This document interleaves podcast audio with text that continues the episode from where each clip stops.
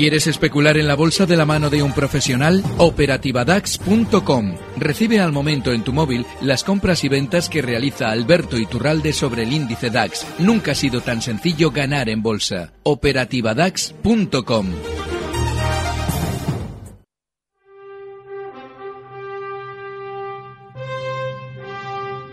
Mercado Abierto, el genuino sabor de los mercados.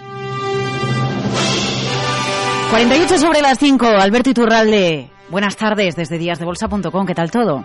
Muy buenas tardes, todo fenomenal. Sí, este fin de semana vi Superman y me acordé de usted, no lo pude evitar. ¡Hombre! con Lex Luthor por ahí. Y me he acordado también de usted cuando he visto el último... No lo puedo evitar, el último descubrimiento que hoy ha anunciado Repsol en Siberia. Porque digo, seguro que llega don Alberto y ya dice, peligro, si Repsol anuncia... No, a ver, yo lo digo en broma, que no quiero que la empresa se enfade con nosotros, ni mucho menos. Pero claro, ya sé cuáles algunas de sus explicaciones en ocasiones.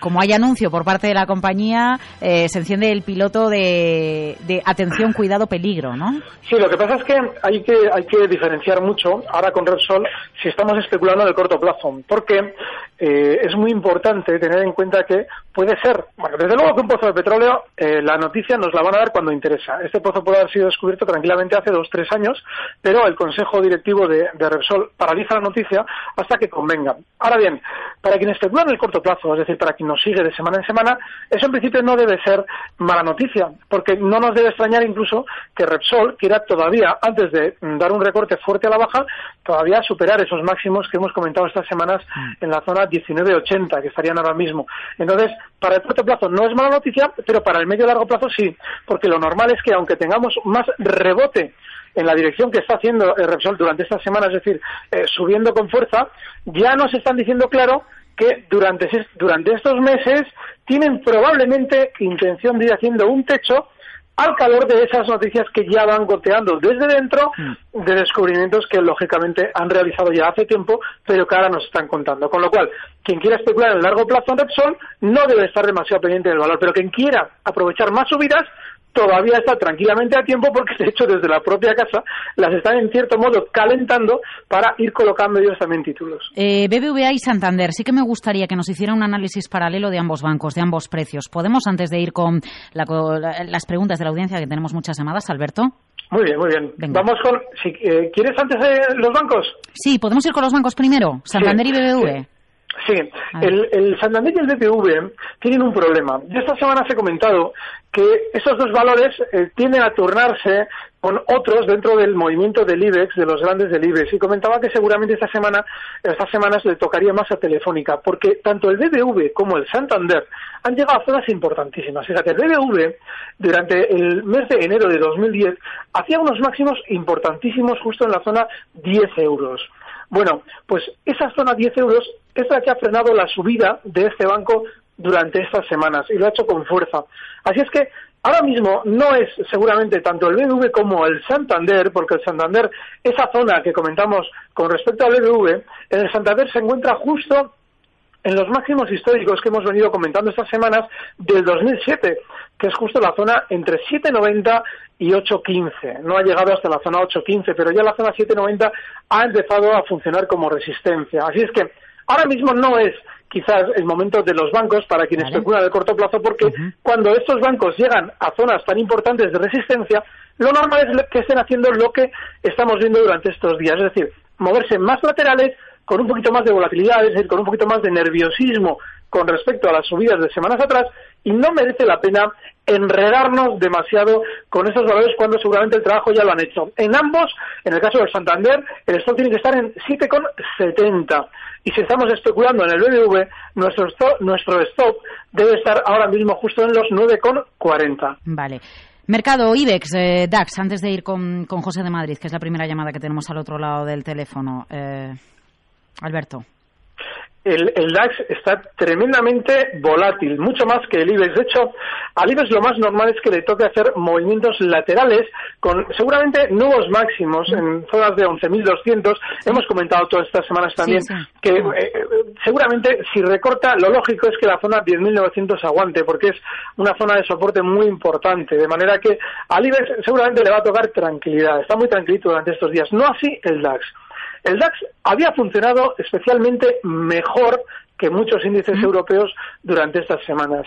Y de hecho, la zona 10.000, justo la zona 10.025 en el contado, está siendo una resistencia fortísima. Así es que mucho ojo, porque al DAX lo más normal es que le toque más volatilidad, más nerviosismo. El soporte inmediato más importante está justo en la zona 9.860 y ahí sí, en ese punto sí nos podemos plantear especular en el lado largo en el corto plazo. Pero ojo, porque lo normal es que ahora mismo al DAX le toque muchísimo más nerviosismo comparado con el IBEX. A ver, vamos con las consultas. Tenemos muchas y le vamos a pedir, por supuesto, algún nombre, algún título que bueno, pues que usted considere que pueda ser una buena oportunidad, alguna operativa que podamos realizar en el corto plazo. José de Madrid, cuéntenos.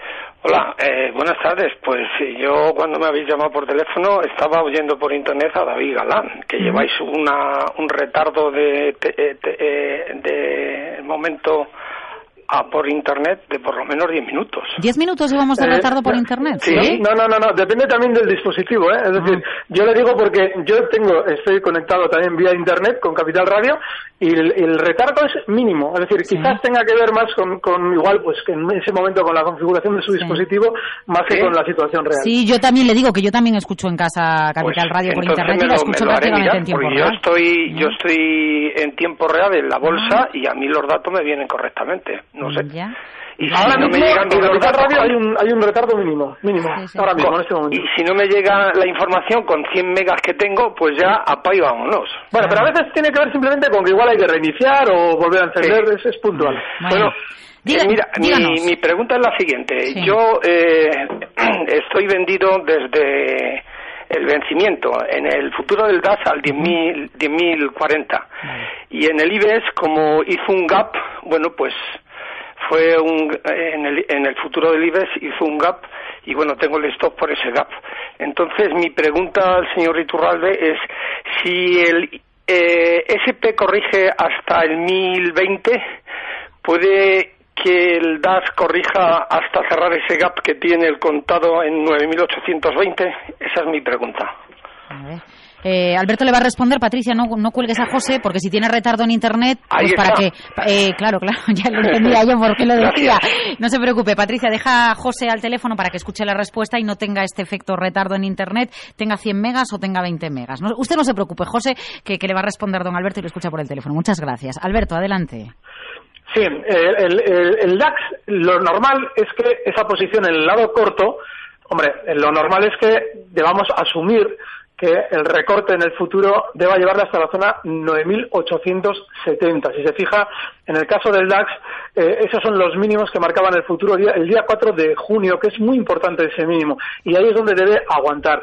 Ahora bien, si nos planteamos un posible recorte del SP antes, bueno, hay que tener en cuenta que el SP está muy fuerte durante estos días. De hecho, hoy también estaba marcando nuevos máximos, y a la hora de recortar, lo normal es que lo pueda hacer, si es que lo quiere hacer, hasta la zona 1950. Si él recuerda, esos meses cuando hemos hablado del SP comentábamos que esa zona 1950 era zona de objetivo alcista. Bueno, pues ahí sirvió de resistencia inicial y una vez superada, como ha hecho durante estas sesiones, a superar esa zona 1950, ese tiene que ser el punto de soporte, con lo cual yo más bien creo que el SP, si recorta, debe hacerlo ahora mismo sería un medio punto porcentual hasta esa zona 1950, y sí, podría corresponderse con el futuro en los 9.860. Le pregunta Manuel a través de oyentes@capitalradio.es. Estoy planteándome la entrada en Amadeus y me gustaría que el señor Iturralde me dijese si es buen momento para entrar o conviene esperar el precio un poco más abajo. Gracias y un saludo. Amadeus está funcionando más débil que el resto del mercado durante estas semanas. Tiene cierta lógica, porque es un valor que ha funcionado mucho mejor cuando el IBEX andaba más lateral. Ahora bien, el recorte que ha hecho, lo ha hecho hasta una zona de soporte muy importante, y es que ese mínimo que ha tocado hoy, justo en la zona 30,20, es un soporte claro. Si alguien quiere especular en Amadeus, debe tener claro ese stop, justo en los 30,20, un poquito por debajo, 30,15, un cierre de sesión ahí nos podría hacer aplicar stop. Pero es un valor que sucede un poquito lo que he comentado estos meses con respecto a valores también en tendencia alcista, por ejemplo HL, ¿no? Que son precios que, si entramos en ellos, como su tendencia de largo plazo es alcista, debemos estar tranquilos, pero con poca carga de nuestro capital dentro para que no nos desesperen. OHL esa semana se ha funcionado especialmente bien, Amadeus todo lo contrario, pero si entramos en Amadeus justo en una zona de soporte como ha sucedido en los mínimos que ha tocado hoy, debemos hacerlo también con esa tranquilidad y poco capital para que no nos aburra. Valencia, Carlos, buenas tardes. Hola, buenas tardes. ¿Qué tal todo? Bien, ahí sí, trabajando. Ah, bueno, por eso es bueno. Muy bien. Díganos. Bueno, en primer lugar, felicitaros por el programa, siempre me atendéis muy bien. Y preguntarle a Super Iturralde si estoy dentro de FCC y Gamesa. ¿Sí? Sí, para saber qué me aconseja, si mantener... Ya.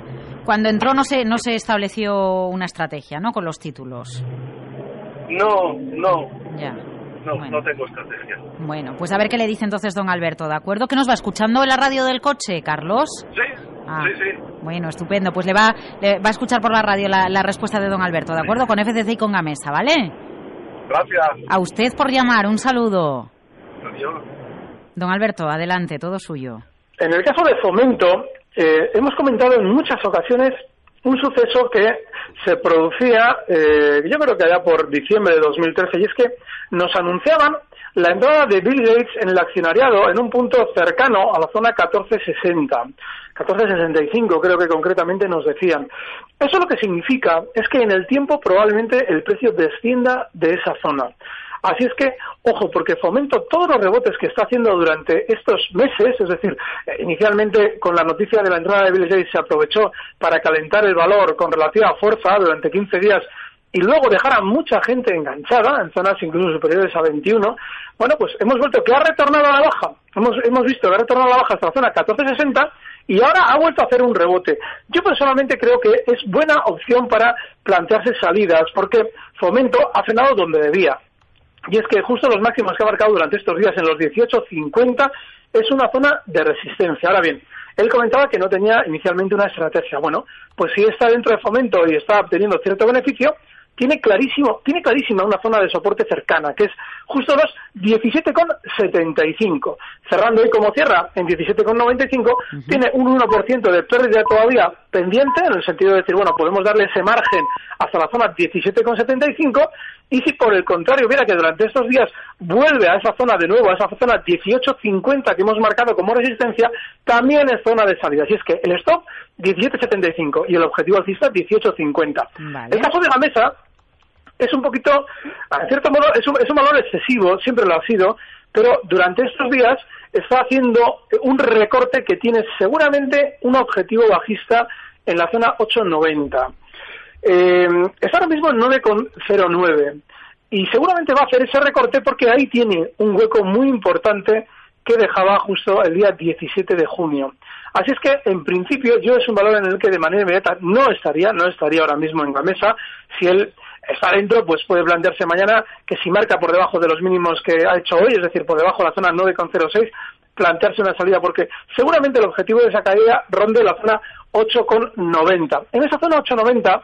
sí que se podía plantear una reentrada, porque es una zona de soporte relativamente importante, pero tal y como está ahora mismo Gamesa, seguramente su movimiento inmediato sea de recortar más, un 2% mínimo.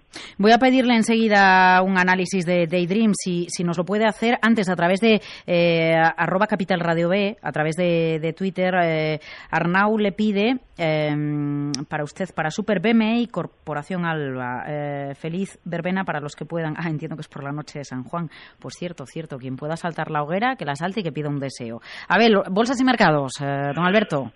Bueno, bolsas y mercados es uno de los valores alcistas, pero en este caso es explosivo. Así como hay precios, he comentado muchas veces el caso de Amadeus, Eurofoods, OHL, son valores en tendencia alcista pero más tranquilos. Este es explosivo. Significa que sí, efectivamente, en los últimos meses ha tenido un exceso alcista enorme, ha tenido una subida muy rápida desde la zona 28,30 hasta marcar unos máximos en 36. Pero eso significa también esa velocidad en la subida, que a la hora de estar dentro de este valor debemos asumir stops demasiado amplios. Ahora mismo, si estamos en bolsas y mercados, tenemos un stop muy cerquita. Está ahora mismo en 34 Hoy cierra en 34,27. Bueno, pues el stop debe estar justo en los mínimos que ha marcado durante estas sesiones, justo en la zona 33,80, porque por debajo de esos 33,80 lo normal es que tienda a recortar más hasta su zona de soporte más importante cercana, que es justo los 32,40. Así es que ese 33,80 es el stop y mientras tanto se puede seguir dentro. Corporación Alba es diferente. Dime, Laura. Sí, no, Corporación Alba, la estaba buscando. Usted diga que yo lo escucho. Este valor... 47,21, perdón. Sí, y de hecho, fíjate, si abrimos un gráfico de muy largo plazo, es decir, el histórico completo del valor, veremos que se está dirigiendo con una velocidad enorme hasta los máximos históricos que están justo 50 céntimos por encima del cierre de hoy. Están justo en 47,70. Y lo está haciendo con mucha velocidad. Tiene toda la pinta este precio de romper al alza sus máximos históricos justo en esos 47,70. Tampoco es un valor que haya estado demasiado de moda, con lo cual tenemos ingredientes más que, bajo mi criterio, más que positivos para tener este valor en cartera, porque, eso sí, lo que tenemos que asumir es un stop justo, si entramos justo en la zona 44. Parece muy amplio, ¿eh?, el stop, pero el objetivo alcista que debería alcanzar Corporación Alba, si efectivamente rompe al alza esa zona 47,70, debe rondar. Inicialmente, seguramente va a frenar en 50,15, pero no nos debe extrañar que si efectivamente retoma esa tendencia alcista, alcance zonas de hasta 55 euros. Esto no se puede decir estando el valor en 47,20, porque es un recorrido larguísimo, es muy amplio. Pero quien quiera especular con muy poco capital en un valor que puede tomar una tendencia alcista de nuevo, como es Corporación Alba, ese sería el objetivo alcista, 55. Y el stop, inexcusable, en la zona 44. Qué alegría saludar a Alicante, saludar a Julio. Buenas tardes, Julio. Hola, buenas tardes, Laura. Díganos. Pues mire, quería consultarle a Alberto sobre Red Eléctrica. Entré en una primera sesión, al 64, porque se me escapó la primera subida, que estaba en torno a los 62, y bueno, pues aproveché la segunda en 64. Como vi que sí que la tendencia alcista pues parecía bastante clara, volví a entrar en 65-65. Entonces, pues ahora mismo no sé si está en un momento de esto de si para arriba o para abajo. Yo pienso que puede llegar hasta los 68, pero ahí estoy. Entonces, pues me gustaría saber un poco la visión de don Alberto Iturralde, a ver si estamos en lo cierto. Gracias. De acuerdo, muchísimas gracias, Julio. Saludos. Igualmente, hasta luego. Alberto. La tendencia alcista de Red Eléctrica es clarísima y de hecho está fenomenal.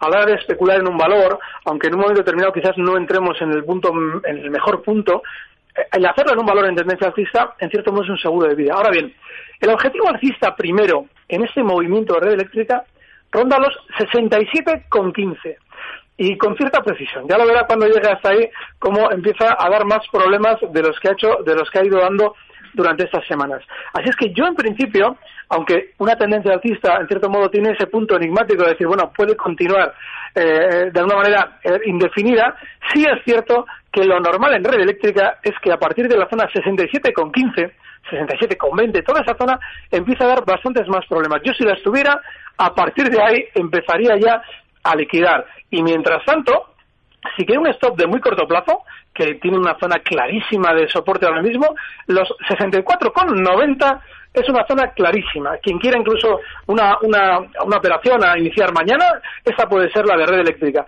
El stop en 64,90 y el objetivo alcista en 67,15. ¿Alguna otra cosa que le guste en el mercado? Por ejemplo, Roberto le pregunta por Grifols para salir y dos valores alemanes para entrar. Bueno, Roberto ya pedía valores alemanes el viernes y hoy insiste en que quiere valores alemanes.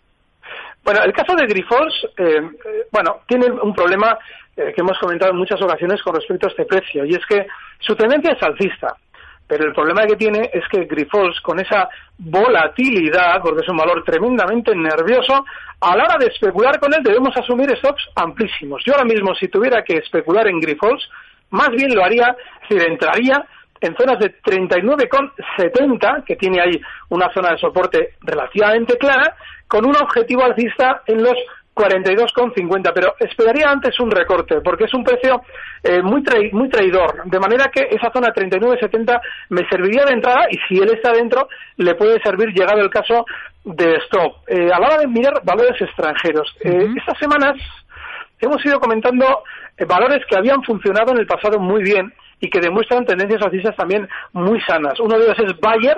Yo sigo insistiendo en que, bueno, los precios que están funcionando bien deben ser aquellos en los que confiemos. Son tendencias alcistas muy claras. Y este está incluso durante estos días recortando un poquito, bueno, pues nos está dando una oportunidad a la hora de especular, de entrar en zonas de soporte. Pues el 101,50 es una primera zona de soporte muy clara. Hoy Bayer está en 103,25, con lo cual, bueno, pues si vemos un poquito más de recorte durante estos días, que no nos debe extrañar, tal y como anda el DAX no debe extrañar, vale, un recorte en Bayer, esa sería una zona de entrada muy clara, 101,50. Vale, y salida, y anulamos la estrategia en Bayer, ¿en qué supuesto, Alberto? Por si acaso. Seguramente, yo sé que estoy convencido de que Bayer, en esa zona, colocando un stop, estamos hablando de entrar en 101,50. El stop tiene que estar en 99,70. Y el siguiente objetivo alcista en Bayer debe rondar la siguiente zona de resistencia importante en los 112,25, que sería, si efectivamente esta estrategia va bien, la continuidad o el siguiente objetivo alcista dentro de su gran tendencia alcista. Tenemos a Concepción de Alicante al otro lado del teléfono. Concepción, buenas tardes. Buenas tardes. Díganos. Colonial, para entrar, Colonial, Ezentis, y Deoleo y Evios Energy. ¿De esas cuáles? A ver, Colonial, Ezentis, Deoleo y Evios Energy. Vale, Evios Energy. De acuerdo, Concepción, muchas gracias. Bueno, no sé por qué estas, Colonial, Ezentis, Deoleo, Evios Energy... ¿Porque le habrán hablado son de valores, ellas o por qué? A ver, Alberto. Son valores, yo los suelo llamar valores ludopáticos, porque son precios que, cotizando en niveles aparentemente bajos, tienen, digo bajos comparado con lo que han hecho en el pasado. Que enganchan, ¿no? Claro, enganchan, y además es que un céntimo parece que nos está dando ya beneficio para las comisiones. Salvo Evios, que es el valor de todos los que ha citado, pues un poquito el que menos niveles relativamente del céntimo está cotizando, pero Evios es un valor muy volátil, así es que es un valor de un volumen bajísimo, estamos hablando de que está cotizando en 3,30, pero negocia, pues estamos hablando de 150.000 o 100.000 euros al día, como mucho.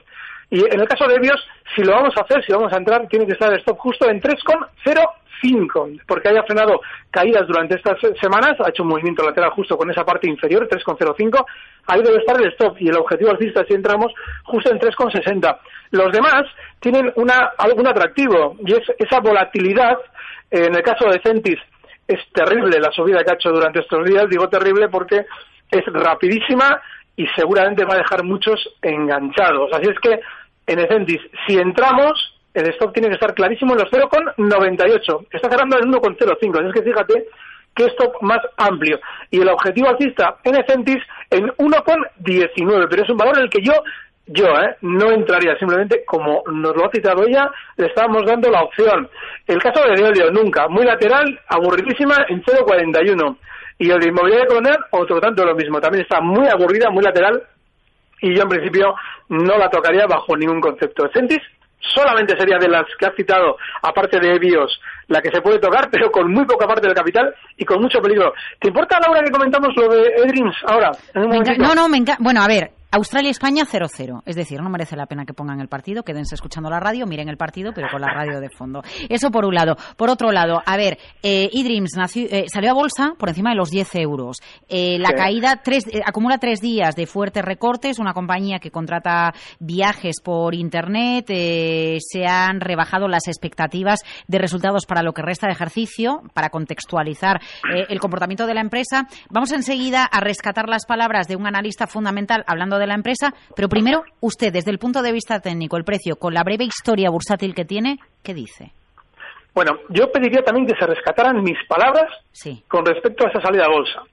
Y es que suelo explicar en muchas ocasiones, y lo hemos hablado tú y yo muchas veces, que cuando una salida a bolsa se produce en un buen momento del mercado, es decir, cuando el mercado ha subido mucho y tenemos muy buenas sensaciones, en realidad esa salida a bolsa tiene todas las papeletas de ser una oportunidad fenomenal para que el dueño de la empresa coloque la empresa en manos de pequeños inversores para luego empujarla a la baja. Es decir, hacer un gran negocio a costa de esos pequeños inversores. Deoleo salía a cotizar en el mercado en niveles, fíjate, la apertura se producía el día 8 de abril. Deoleo no, eDreams. Perdona. Es que con Deoleo tenemos otra película. A mí me escriben todos los días por Twitter los minoritarios porque van sumando acciones, porque están en contra de la oferta de CVC. Y un día tuvimos aquí un encontronazo muy agradable, por cierto, con los minoritarios, ¿no? Por lo que ellos dicen, por CVC, hablando un poco de la compañía. Entonces, para que no haya confusión, una cosa Deoleo, otra eDreams. Y efectivamente, usted decía 8 de abril, ¿verdad? Sí, el 8 de abril eDreams sale a cotizar en la zona 10,20.